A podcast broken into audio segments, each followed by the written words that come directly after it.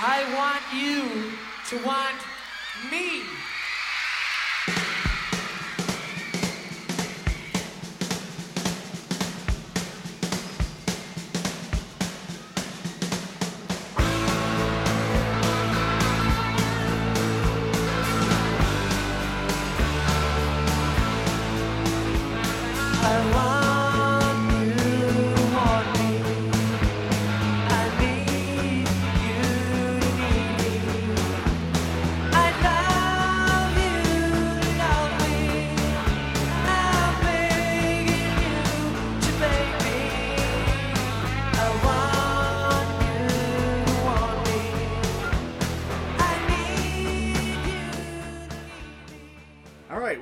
Pumping Irony, episode nine. We're almost to double digits, guys. Can you believe that?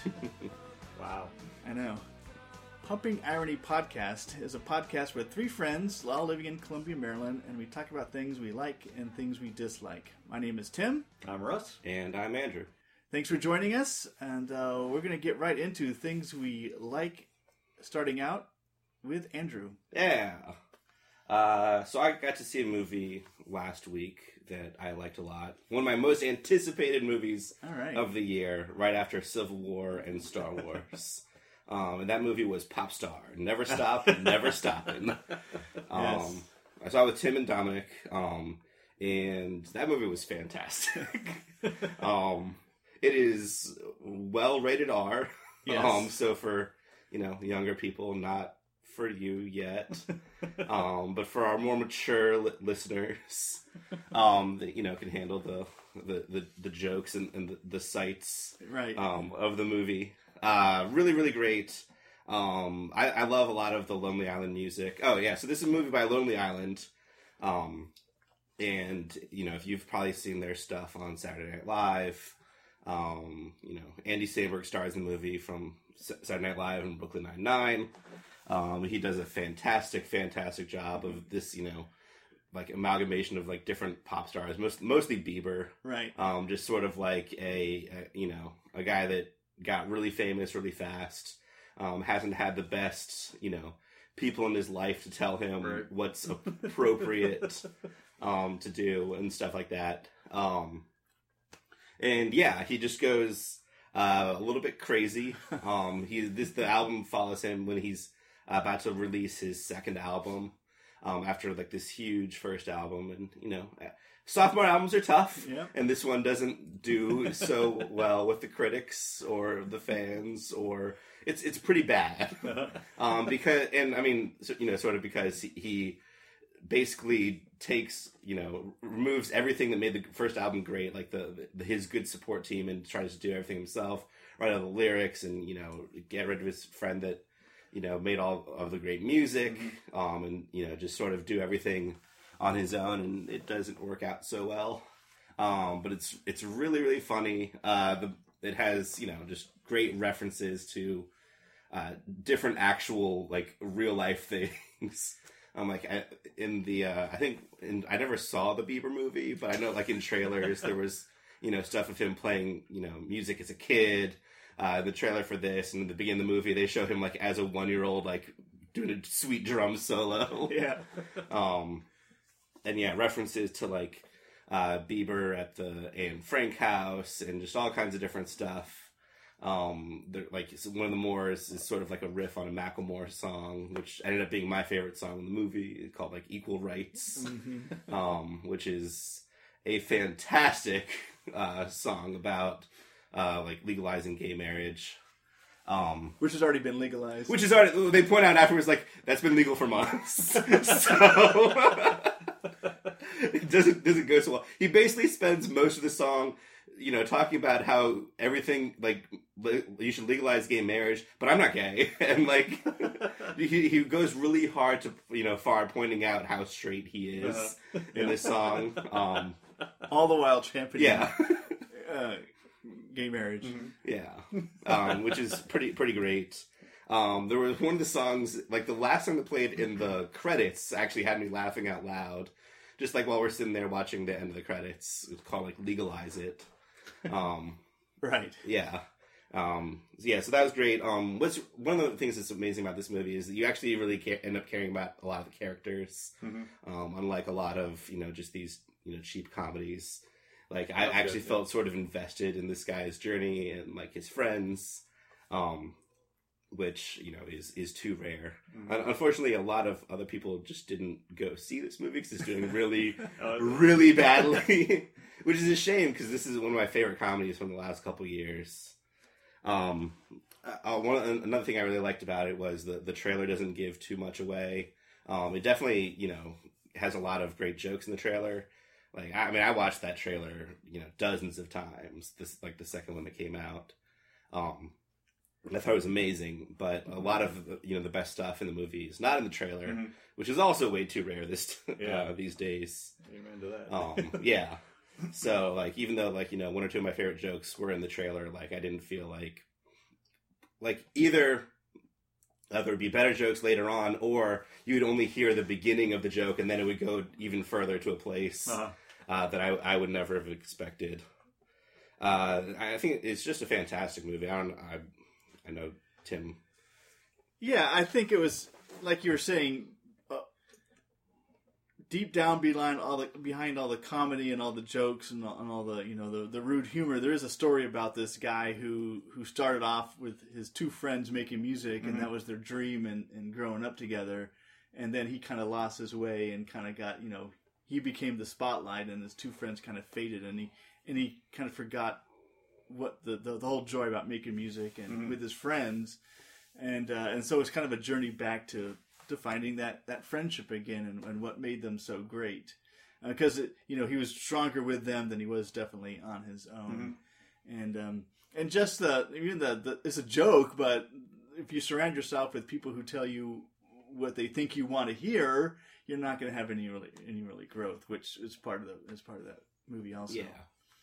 Um, another one of my favorite things about Lonely Island in general, and it definitely counts for this movie as well, is uh, a lot. All, like all of their songs, like have such high production value. Like Right. the, the music isn't a joke. Like if you change the lyrics on these songs, like to something serious, they would just be good songs. Right, right, yeah. um, which is I think you know part of why I think they're so great um, because like you know they're songs that you actually want to keep listening to, Mhm. um, and this movie is definitely no different. Um, I had I had a blast. I definitely want to watch it again. yeah I'll be buying it when it comes out. I would have liked to have seen it with like a big crowd that kind of was all into it because we went on a on a Friday afternoon. It was pretty pretty sparse in there. But in fairness, probably that Friday night would have also been pretty sparse based on the box office return. That's true. Um, Um, but I think it was it would have been a, a, a good movie to see. You know, with Yeah. a bunch with a big Mhm. crowd who was laughing. oh yeah, when it comes the out, I want to have a bunch of people over There you go. and watch the movie. It's And it um, sounds like it'll be coming out soon because Yeah. it's not doing well. Yeah.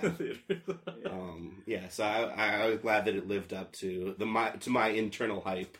Yep. Um, I had a blast with it, and definitely recommend it for anyone who likes that kind of comedy and is of the appropriate age. Yeah, there was a ton uh, a ton of cameos, really good cameos. Oh yeah, great cameos. I mean, 'cause it's felt like a documentary, so you can just have random, you know, pop stars and celebrities and stuff show up. There's this whole CMZ, like TMZ riff Oh, that is gosh.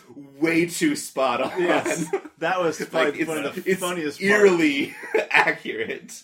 Um, like I don't know, I don't like watch TMZ regularly, but I think when I worked at Target, it would be on the break room and stuff. uh-huh. Um, so I'd seen enough to understand how creepily accurate that Right. stuff is. And you really Um, don't have to see much TMZ to to get how what the the basic of the show because it's pretty simple. You know, they just take celebrity stuff and they riff on it and tell stupid jokes about it, which aren't that funny. Yeah. And uh, and so they totally mock TMZ spot on. Yeah. Um, yeah, yeah. There's and that and a couple other things are just like way too close to home. Like you're like, I know this is a joke, but like this is also really close to real Yeah. life. Well, that's which the, is that's the best scary. humor. Yeah. That's the best humor anyway. Yeah, when it skews really close to to is this Yeah, you funny? didn't have to change that very much. Right. right. Yeah, I don't know um, if the, the only other Lonely Island movie I think is, is Hot Rod. Is that the only one out there? And I don't even know if I mean I don't know if that was all them or it was just something that Andy Samberg starred in, or I don't know if they directed it like they did this one. Um, Yeah, I don't. I never saw Hot Rods. Oh, you so- haven't? It's, No. You should check it out. It's Yeah. it's you know it's got a couple really funny parts Mm-hmm. of it. I mean, they do. He does a really good riff on on the whole footloose, you know, dancing in the barn to let off steam. I've seen that scene on YouTube. It's it's pretty. Um, I mean, and like it's- I've seen it. Yeah, I've seen a couple other clips, but I've never. I've definitely never seen all the way through. Yeah, I watched it. I don't know one day. I don't know if it was on cable or whatever.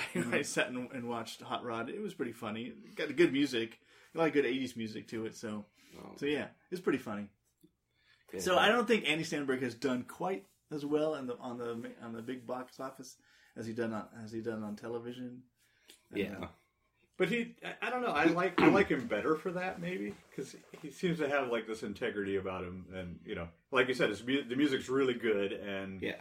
and the stuff he does is really funny and high quality, and you know, unlike some of the SNL stars who just do whatever they to get a paycheck or Right. whatever, Yeah. you know, to cash Yeah. in. I mean, I love Brooklyn Nine Nine. I think that's an amazing Yeah. show. yeah. And and the stuff that he's creating his his, his it, for himself is his own, and he's Mhm. doing it the way he wants to do it. And Yeah. you know, if it if it lands, it lands. If it doesn't, you know, I mean, there's there's always some people out there that will appreciate it, which is Yeah. good. Which is the opposite of Conner for real. exactly. Yes, that was his character, Conner for real. Yeah. It's pretty so, funny. so I have to confess that I saw um, Conner for real on.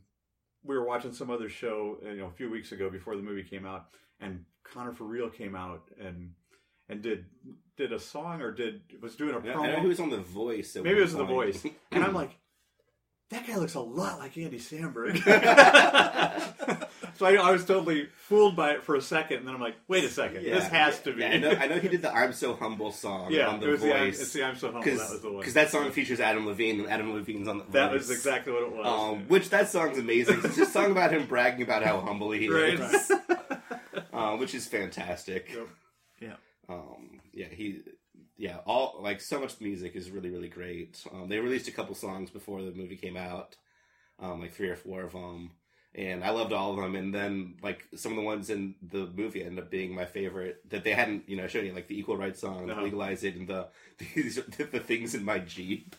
Oh Um, yes, things in my Jeep. It was just listing the stuff that's in his Jeep. and then so it was like, I just couldn't relate. I have totally different stuff in my Jeep. I didn't think it was a good song. It's not relatable.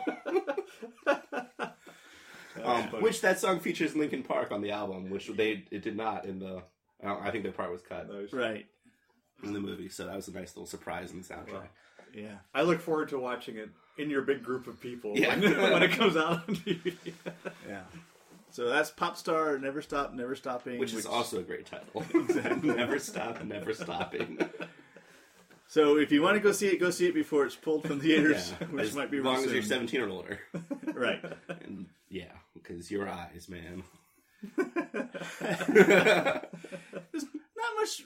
I think there's more more language and stuff like that than it is visual stuff. I mean, there's that one, that one scene. there's the one scene, though. is pretty graphic. Yeah, that's that's mostly what I'm talking about. right. But other than that, you know, it's mostly I think rated R for for the Oh, profuse a- absolutely. But the one of the scene is it's yeah, Yeah. But it's not what you expect, you know. When you think about, you know, a, Yeah. a pop star scene with this, it's Yeah. totally not what you expect, which I think makes it even funnier. yeah, absolutely. Um, we'll talk more about that off. Yeah. All right. Well, that's that was uh, Andrew's like for for this time, and so now we're gonna s- switch to Russ.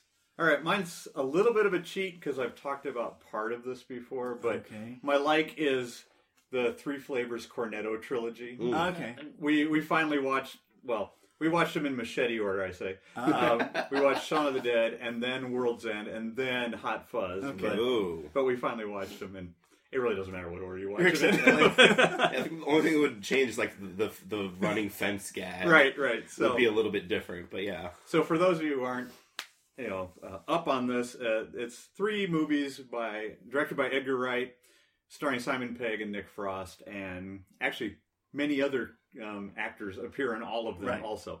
But uh, but it's just they're they're three different movies, but they have the same kind of themes running through them.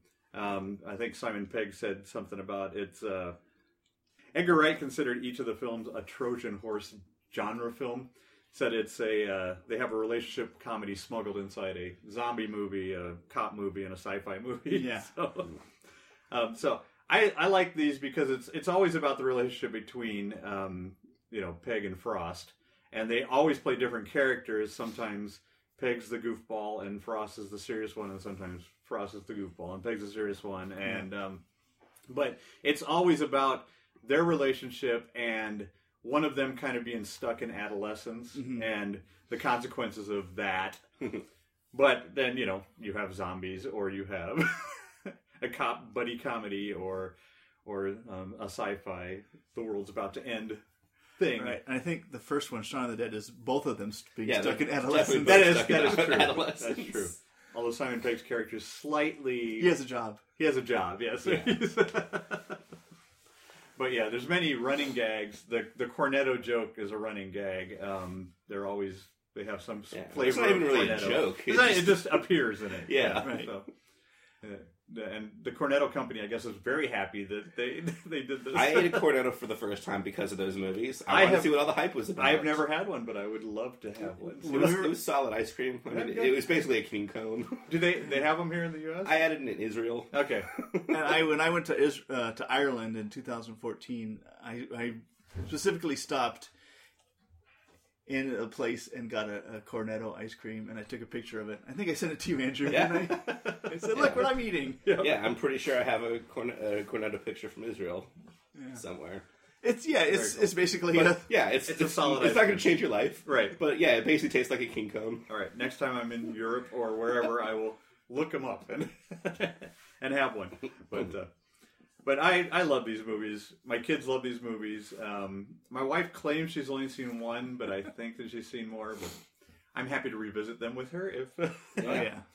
because yeah, it's just it's, Oh, yeah. it's all solid acting and solid story and And I think the like the rewatchability is is really high for these movies. I mean, you especially after you, after you've seen one of them and Right. you notice the jokes that are Yeah. running through, like the fence joke. Um, Yeah. runs through all of them and and the recurring other you know actors that show up like uh, Martin Freeman's in all of them, Bill Nighy's in all of them, and there's like five other people who just show up. That, a lot of lot of British actors. a lot of British actors, yeah, yeah, Yeah. So, but so that's that's fine. Well, I. I think the humor definitely skews British also. it does, which which I like. I like yeah, British humor. I humor. skew British humor too. Right. so. Yeah. Yeah, no, I love all three of those movies. I mean, I, I definitely watched all three of them in theaters happily. Um, Yeah, I talk about rewatchability because I I've I've seen Shaun of the Dead several times, and then when I when the World's End came out, I saw that at least two times in the theater alone, and Yeah. I've seen it a couple times again. But Hot Fuzz was the one that was was the one that I had not seen. I think I saw it once, and then I didn't see it again for a long time until I, I finally bought. They have a, a Blu-ray set of all 3 of the movies. Yeah. And then I wa- rewatched Hot Fuzz, and then I think I've watched it again because it, it is so good. I mean, Hot Fuzz is Yeah, that and that was my our experience too because I had forgotten a lot about Hot Fuzz because I Mhm. watched it once with Carla a long time ago, and then now that the kids are old enough, it's like, oh, let's watch this also, and like this is a really good movie. It's really funny, Yeah. and uh, it's, it just totally um, like skewers, I guess, the the buddy cop action movies, Yeah. um, and how great they are. Really, you know, I mean, they really are really good. They're pretty entertaining. Uh, but yeah, it has a lot of fun with, with those. And then All three of these movies, like like Never Stop, Never Stopping, have a, have a heart to them. You know, even though there's all kinds of crazy stuff Right. going on, you care about the characters, and and you know, so there's Yeah. there's that underlying heart to it. well, it's also great because you know, like pop star and like the Lonely Island music, you know, those uh, all the music just works well as music and not just making fun of stuff. Like they- they're yeah, they're making fun of zombie movies and they're making fun of buddy cop movies, but they're also really good zombie Right, movies and buddy cop movies. Right. Like they, they make fun of them, but they they still make a really good one instead Right. of just you know a, a parody um, that just tries to skewer it. and I don't think they're, which I think I think they're really fans of zombie movies and Oh, buddy yeah, cop yeah. movies, so they want to make their own. Uh, and then the World's End, which was when I saw it, I didn't know what to expect really, and it takes this amazing, bizarre twist, Big twist like, in you the know, middle yeah. of it. yeah, which makes it even more better. And good, good cameos like in uh, Hot Fuzz, you have a, a James Bond, you have Timothy Dalton, Right. And oh, we had, and then in the third one, you have a James Bond also, have Pierce James Brosnan. Bond, yes. Yeah, which make great, great. Like they show up and they're really, really good. Yep. yeah. I don't think there's any James Bonds in the in uh, Shaun of the Dead. I have to rewatch it. I Yeah. guess. Well, we should need Simon Pegg to get cast as James Bond, and then retroactively we'll have all Right. Bonds. there you go. Yeah. Yeah. So yeah, I, I love I love those, and uh, I know I started watching Shaun of the Dead with Owen and Nick and you right that one time. All right, I yeah. don't think we ever finished it, so Yep. I'll have to I'll have to watch those again. Ooh, oh well. Watch all three of them again. yeah. It's rough. All right, so that's the Cornetto trilogy from Edgar Wright, starring Simon Pegg and Nick Frost. That was Russ's like for this episode, and so my like um, this this time is is a book, um, but it's a book about music. Uh, the book is called "Your Song Changed My Life." From Jimmy Page to St. Vincent, Smokey Robinson to Hozier, 35 beloved artists on their journey and the music that inspired it. The author is um, Bob Boilen. He's the host and creator of MP, NPR's Music's All Songs Considered, which is one of my um, favorite podcasts. Um, it's a it's a weekly. I think they sometimes they do an, an extra one during the week, and they just talk about about music. That's where I get a lot of like, um, where I hear a lot of new music that I get clued into that I, I'm not listening to. Uh, I don't like all of the music uh, that they that they play, but that's okay. I don't have to like all the music, and but it uh, you find some really good, I mean, treasures in there. And and Bob Boilen and and his co-host Robin Hilton are they they love music, and and so I think I talked about them when I was talking about South by Southwest because they go every year. Um, but yeah, it's it's Bob Boilen. Um, it's his first book.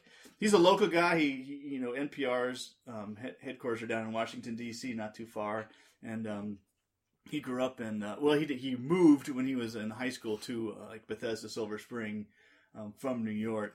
But I'm going to read you this little expert excerpt. expert, expert excerpt.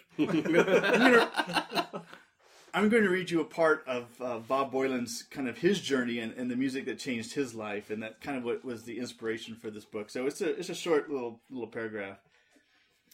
He says, In the summer of 1967, I went to my friend's Alan's house. He just returned from the record store and played for me the most mind boggling, beautiful album I'd ever heard Sgt. Pepper's Lonely Hearts Club Band. If you're not as old as I am, it's important to note that music had never sounded like this before. Imagine growing up in a city and walking to, into a forest for the first time. That's what the experience of this mm-hmm. album was like for me. We sat and listened to swirling, unidentifiable sounds from India, vaudeville, the circus, the farm, the classical concert hall, all otherworldly and newly created. We stared at the colorful, colorful col- cover art, a collage of people, some real, some fictional, known and unknown. The gatefold opened to a photograph of a band we recognized, but one that was also deeply changed. Adorned by beards, mustaches, and bright red, green, pink, and blue, nearly day-glow military uniforms. Best of all, the lyrics were printed on the back cover, something I'd never seen before, so we could follow along word for word. It was an adventure, a journey, and to steal a term from the from the day, a trip. Hmm. For me, the album's closing track, "A Day in the Life," was the most startling of all. It's a song that changed my life forever. The lyrics are both straight storytelling and impressionism, pedestrian and poetic. It was two completely different songs sonically melded into one, opening with John Lennon's simple strumming of an acoustic guitar as he tells a tale of inspired by two different newspaper articles, one about 4,000 potholes to be repaired on the streets of Blackburn in Lancashire, the other about the death of Tara Brown, an heir to the Guinness Brewery fortune in a high-speed car crash. So that was his experience, and um, he goes on to talk a little bit about how you know he, he grew up as a big Beatles fan. He grew up in New York, and his neighbor got to go to '65 when when the Beatles played in, in um, I don't know if it was Shea Stadium or Yankee Stadium, but they played in New York, and and he could only listen to it. Um, um, but you know that was that was the the turning point for him as like from like well, maybe like like to Beatles to love of Beatles. Um, and how you know from 1963 when the Beatles first started to 1967, just four short years. The I mean the music of the Beatles had changed dramatically, um, and so yeah, that's the song that changed his life, "A Day in the Life," and um, and so that kind of you know I love music and I love hearing from other musicians about how they create and what inspires them, and so yeah, 35 different artists. And it's a wide range of, of older and newer, and you know, it's very eclectic in the in the in the um, in the the type of music that people play, and you know, artists from Iceland and and you know England and America, and, you know, gospel blues, you know, electronic. It's, it, he kind of goes the gamut, trying, just trying to find that little nugget of what inspired you to to create music. And I and I love hearing about the creative process about making music or even like making movies. I love watching like the background stuff of how these movies are made and, and just all the energy and the passion and the and the love goes into into making and music. And, and I think that's what kind of elevates music for me is is if I I mean I like music but then if I get to hear and, and see the creative process it just mm-hmm. kind of opens it up to a, a, a whole bigger world for me. And so I want to talk about kind of the music that changed my life because I've been listening to music probably all my life, and I have here um, this is my first album ever. It's um, the Beach Boys' "Endless Summer." Not the best Beach Boys album ever, but it was my first album, and uh, and as a kid growing up in Southern California, this is almost like required listening. We kind of grew up with the Beach Boys. Even I even noticed it uh, has my little initials TQ. I don't know how long ago I wrote that. Maybe this is like 40 years ago or something like that. Because this is this is the, the this is I'm having in my hand the, my original copy of the of the double album Beach Boys Endless Summer. Um, but the one particular song uh, on here, um, it's on side three, is a song called Wendy. Now it's not the best Beach Boys song ever, but for me, as a kid, um, I remember clearly in being in third grade. I was eight years old, and there was this girl in my class named Wendy who I had a crush on, and uh, and so that was like the first time that I kind of linked, you know, music and and having this, you know, this this like for this girl and putting the two the two together, and you know, just the the yearning and and all that. I mean, I could I could relate to a lot of the stuff in the song because they were they were way older than me, but but in my little eight year old brain, I kind of connected.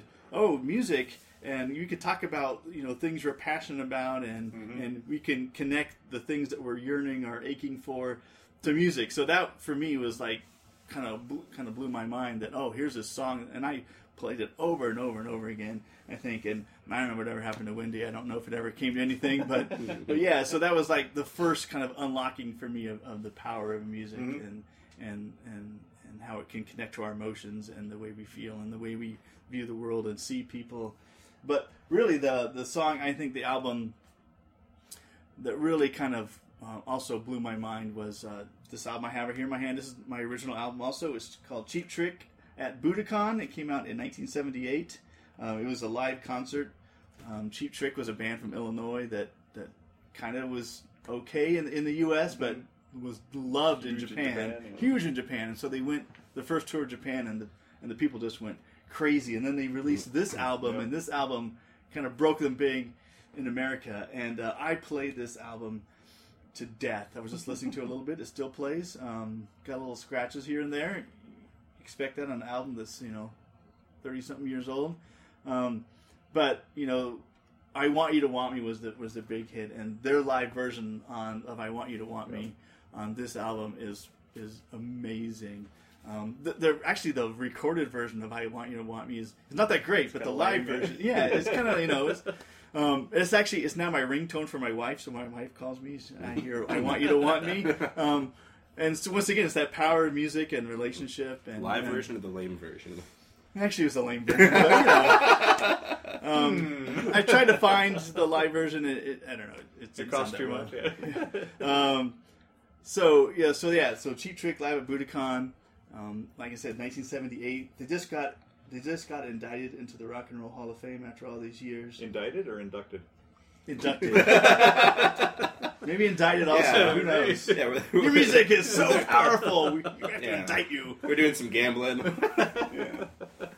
Sorry. I know I know words.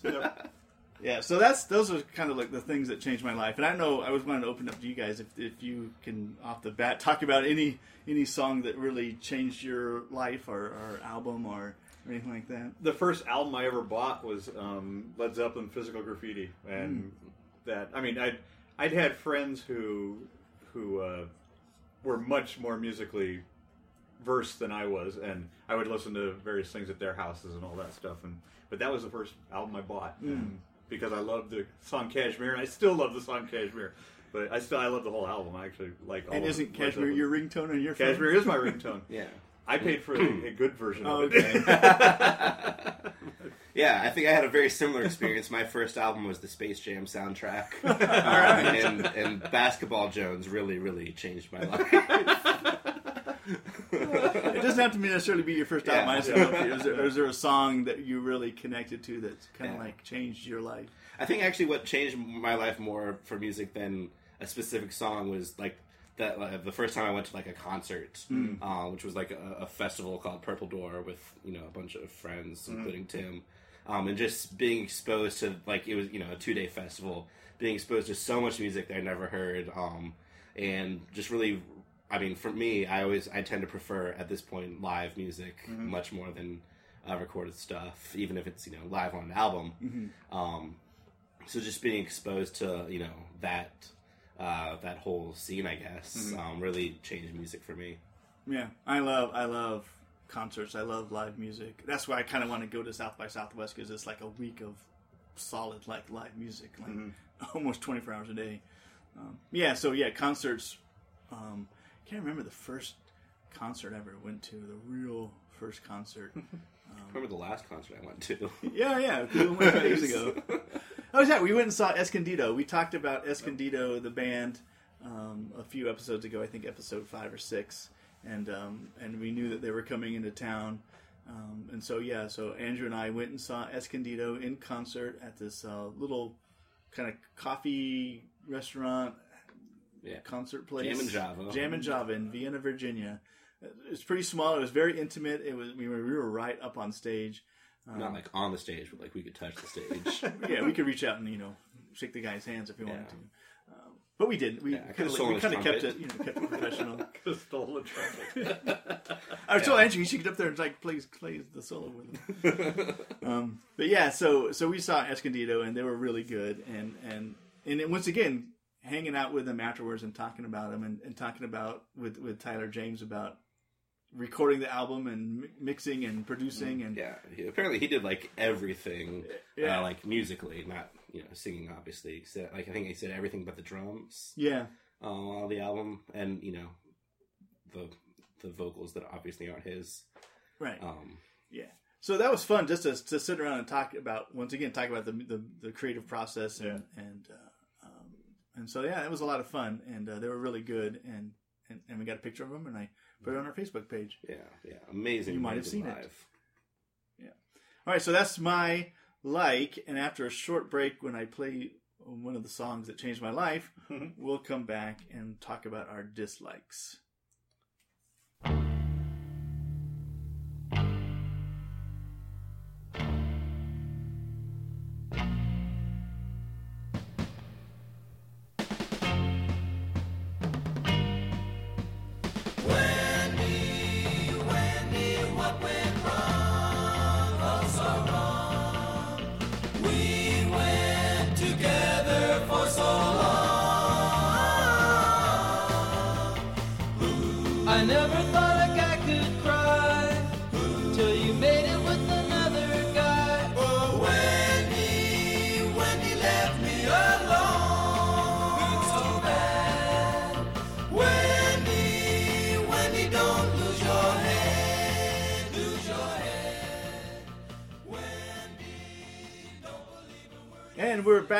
Our dislikes, and as usual, we start in reverse order. So that means I'm up first to talk about the thing that I dislike.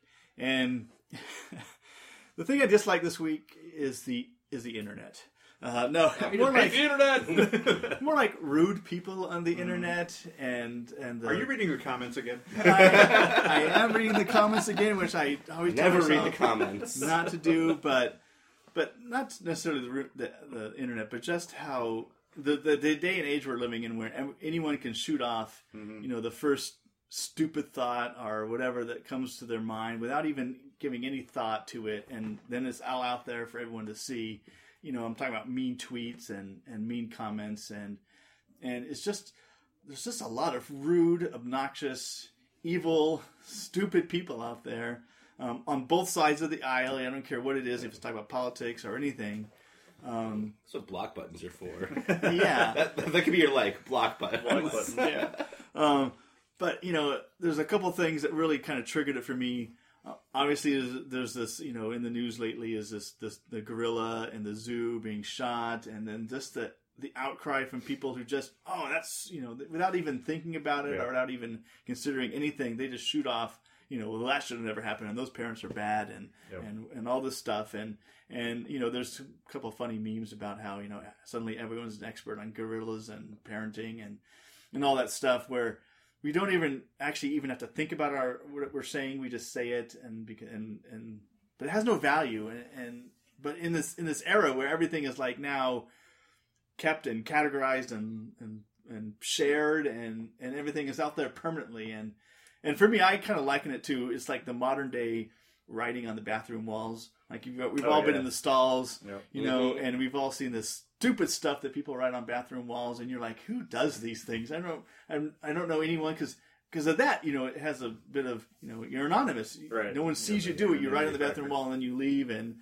and um and probably never return or whatever. Right. Um, but just some of the stupid stuff, and so now that is now kind of amplified in, in this day where we can just shoot off whatever stupid thing, and uh, but now it's there's not any anonymity behind it because you have your whatever your username or your Yeah. Well, a lot of it, people do it because they're anonymous. Like, if I mean, if it's, you have a username that's not related to, Right. you know, you know, weird boy Oh, yeah. six eight three or whatever, that's you're anonymous Yeah. at that point. I know, but Um, still, but it's- yeah, Facebook, which is the bathroom wall of the future, uh, Right. Yeah, is definitely less anonymity, and I, I'm shocked at the things people would say. Oh yeah, because you would never say those in real life, and that's the thing. Right. The, the the thing is, you probably would never say these things in real life. And what another bit that really got me is is this is now a couple months old and it's been all over Facebook. But these two um, female uh, sports writers in Chicago just got uh, just got tons of tons of crap from guys and other people, um, mean tweets, and uh, and they were just kind of sick of it. And so they actually brought in men, not the people who wrote these tweets, but they had men and they had to sit down right in front of these women and they had to read Uh-huh. what other, what other guys said. Like, you know, I hope you're Bill Cosby's next victim, or I hope your Right. boyfriend beat you with a bat. You know, just really just vile things, and they had to read them in in. in Face to face with these women, and it was it was really shocking to see these guys' reaction because they're like, I would never say this. Maybe they're telling the truth. Maybe they have, you know, because a lot of times people try to put a mask on. Like, I'd never say something like that. But you know, to see the reactions of these guys, and I'll give them the benefit of the doubt that they probably wouldn't say anything like that. But to have to sit in face to face and say these mean, really vile Right. things to the women who, and they, you know, they're like, and they they clearly got uncomfortable. And guys, one of the guy's asking like, "Do I have to read this?" I'm like, "Yeah, just, just you know, the producers of this segment, oh, yeah, just mm-hmm. read it," you know. And there were some of the guys were even like breaking down, and and that's what it is. It's like if you can't, if you're not going to say it face to face to someone, don't say it on the internet. I know that that's going to fall on deaf ears because I'm not going to change anything. But I just feel like I'm ranting because I have this podcast and I can do that. Um, and maybe you're sick of that also. and Maybe people out there are sick of it. And what can we do to change it? That's probably the question I'm posing to everyone. What can we do to change it? What can we do to elevate society to a point where we're not just shooting off the first stupid thing that comes to our mind? I think you need to say worse things to the people that are making the comments. That's the solution. Definitely the solution. Yeah, That I, works. I haven't tried that. Maybe I should start trying it and see what what what, uh, what reaction I get. Yeah, All right. maybe it's, maybe it's dislike his reading comments. Maybe I should stop doing that. But I, I tell myself every time, but and then I keep doing it. But that's my dislike. yeah, that's why I'm not on Facebook very much. Right. All right. Well, my dislike is that we're coming to a point where we no longer re- need human screenwriters. Oh yes, Have you guys Have you guys watched? I have I not haven't. I watched haven't it. watched it. Sunspring. I have it bookmarked. Right. All right, so um, a, a an artificial network, an artificial intelligence network, which calls itself Benjamin, um, was fed the script. the scariest part. of dozens of science fiction movies, including such classics as Highlander, Endgame. I don't know if that's a classic, but anyway, really? What? Ghostbusters, Interstellar, and The Fifth Element, and then it was asked to create a screenplay, including actor directions and a set of prompts. um, and all this stuff. It was, it was part of the uh, Sci-Fi London Fe- Film Festival's 48 hour challenge. So it was, it was supposed to write a film in 48 hours, and it is hilariously bad. all the sentences make, I mean, all the dialogue makes sense as a sentence, Uh-huh. but strung together, it's like what? so so they they did this and then they shot the movie, um, assigning actors to random parts, and it's just it's fun. It's it's really funny, funny, and you got to go see it. But uh, it's scary that that computers are now writing screenplays. Well, are they really? or are they really? but it, it is weirdly entertaining, and uh, so it's kind of a like because it's just so weird. Yeah. But check it out. We'll put a link to it in the in the notes. But it's called Sunspring. It's about nine minutes long, and Oh yeah, so I was I was wondering how long it was before Yeah, I yeah, clicked no. on it. I was like, no, it's it's fun and ridiculous. Well, that's that's the age we're getting into. Where Yep. artificial intelligence will run everything. yeah, exactly. Yeah. So And then the artificial intelligence will be acting. You just have a bunch of series in the movie. yes, so um, So what if, what if artificial intelligence starts acting? That's be like artificial artificial intelligence, right? Yeah. It's like two layers deep, man. How deep they're can this taking go? they're taking over the world, man. I wonder if you can put like an iPhone and Android phone together. Like, what would happen if you got Siri to say "Okay, Google" and start doing a thing, I and bet, then I bet we could do that. yeah, I think that's the start of the singularity right there. That's right. Because then they're just talking to each other at that point. Because Siri, you know, says a command, and then Google does a thing, and then Siri responds to Google. right. Like, oh man. That is the start of the singularity. Skynet. And I wonder if you play this this uh, sunspot to other artificial intelligence, if they'll get it.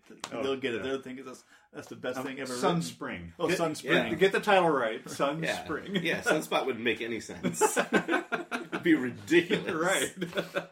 So yeah, if you you play Sunspring, maybe like it's a, it's a big hit on in the robot circuit. You know, It could be. Yeah. Makes sense Yeah, for them. yeah, we just don't get it, man. our brains are too puny. Yeah, you just have a bunch of hipster AI. But I highly recommend watching. It's it's worth your nine minutes just to be like, what? yeah, no, definitely. I have it. Like I said, I, have, I saw it. I have it bookmarked. Yep. Didn't have a chance to watch it yesterday, but definitely want to.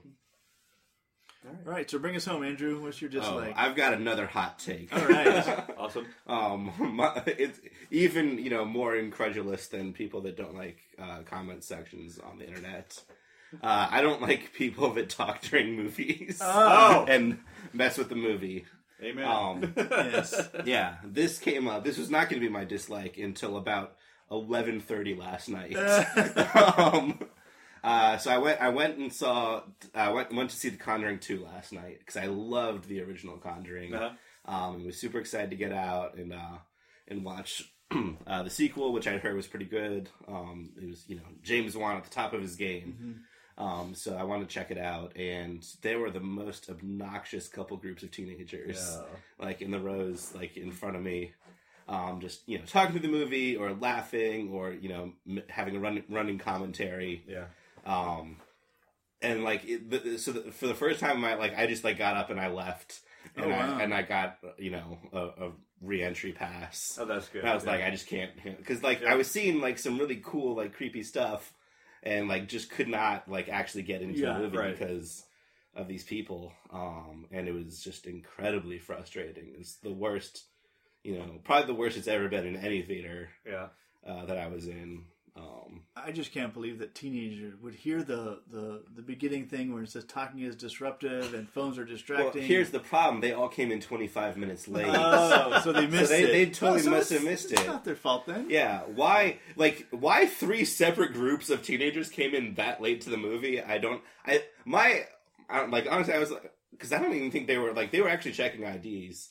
You know, at AMC, like I, they checked like me and Dominic for Popstar even. Um, they, you know, They didn't shake me. so yeah, they've been uh, old. they've been cracking down at AMC. So I'm like, I don't know if these kids like came out of another movie and just decided to pop Uh, into the That's Conjuring. probably what happened. Um, because there's like a bunch of different, like I mean, it was like ten or twelve people Yeah. um, all coming in 25 minutes late, you know, to a 10:30 movie. So, Right. Uh, yeah, but it was incredibly obnoxious. Um, the hour that I saw might have been really good of the movie. Mm. Um, it's kind of tough to tell because I mean we've talked before about how you know important the you know the setting you're watching you know a movie and like Yeah. you know it would be great to watch Pop Star with a bigger crowd. Right, right. Um, I think scary movies are like the, the, the biggest you know uh, example of that where you know if you see a see a movie with a group that's into it, Right. even a bad movie could gets elevated Right, right. yeah. or a good movie like this might have been yeah. just gets totally ruined.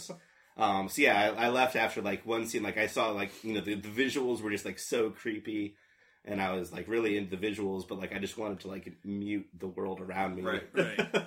I'm like, I'm, would this be better if I was wearing like headphones and I couldn't hear? um, so yeah, I was I was just really unhappy. So gonna have to try to catch that again. yeah, At least you got a free pass for it. Yeah, there was no way I was paying for that. yeah. Yeah, in the same way, I mean, I, I thought that maybe Andrew would talk about this also because we went to a concert recently, and um, and even talking in concerts um, is is ridiculous at a ridiculous level. Like we, it was an outdoor concert, you know, but we were underneath the where the pavilion thing. It was like the Avett Brothers, and and they're playing this new song, which was kind of a slow and. And just the roar of the crowd. I mean, it was it was audible. I don't know how many decibels it was, but just you could barely hear the song over the roar of the crowd, and people are having full blown conversations at a concert. I'm like, can't you do that at home? I mean, Yeah, uh, you paid a lot of money to go to this yeah, you saved a lot of money to have a conversation at home. And I understand that you want to be with friends, and but to go to a concert, you're. I mean, the for me, for me personally, the music is it. I'm there to see the band. I'm here there to see the Yeah. music. I'm there to see them perform it live and, and give them the, the respect and the honor that they deserve because they're working hard and they're Right. and they're even if a band I don't even know like the guy that was before them was incredible Chris Jacobs he was an incredible guitarist um, but these people were I mean full blown conversation and, and they actually at, at a concert because it, it's so loud the people are now yelling Right. to try to To and I don't know if it's alcohol is involved in it and and that drunk people are don't think and just like don't care about anyone That's else and it, so yeah. that might be part of it but for me that Same was like the teenagers of the movie. teenagers in the movies, yeah. Um, but you know, we're we're rallying against society and this podcast. But yeah. um, yeah. what can you I do? feel I feel pretty secure on top of my high horse right now. it's a nice view up Get the here. good good hang on the rein. Yeah, my, my high horse is on a soapbox. yeah. So sorry to get all high and mighty on you people. Society's going to hell in yeah. a handbasket. But yeah, don't be a jerk teenager in a movie is all I'm saying. Don't be a drunk jerk at a concert. All right, well that's that wraps up episode nine of uh, the Pumping Irony podcast. We hope you enjoyed it. Tell us what you like, dislike. Tell me, tell us the songs that changed your life. Yeah. Share stories of rude people, um, and, and any movies you like and what you like about it. And uh, we'd love to hear from you. Any AIs out there? Talk to us. Yeah, really. Give us your, your AI jokes or your your pitch ideas of screenplays or songs. Hey, have an AI write a song. That'd be the next thing. Oh man. Oh, that should be that should be that should be coming soon. All right. Well, uh, yeah, you can interact with us on on our Facebook page or on our website, pumpingironypodcast.com. Um, like us on on iTunes. Give us a rating. Tell us what you like, what you dislike, and uh, we'll catch you next time for our double digit episode ten. Ooh. Once again, I'm Tim. I'm Russ. And I'm Andrew. We'll see you later.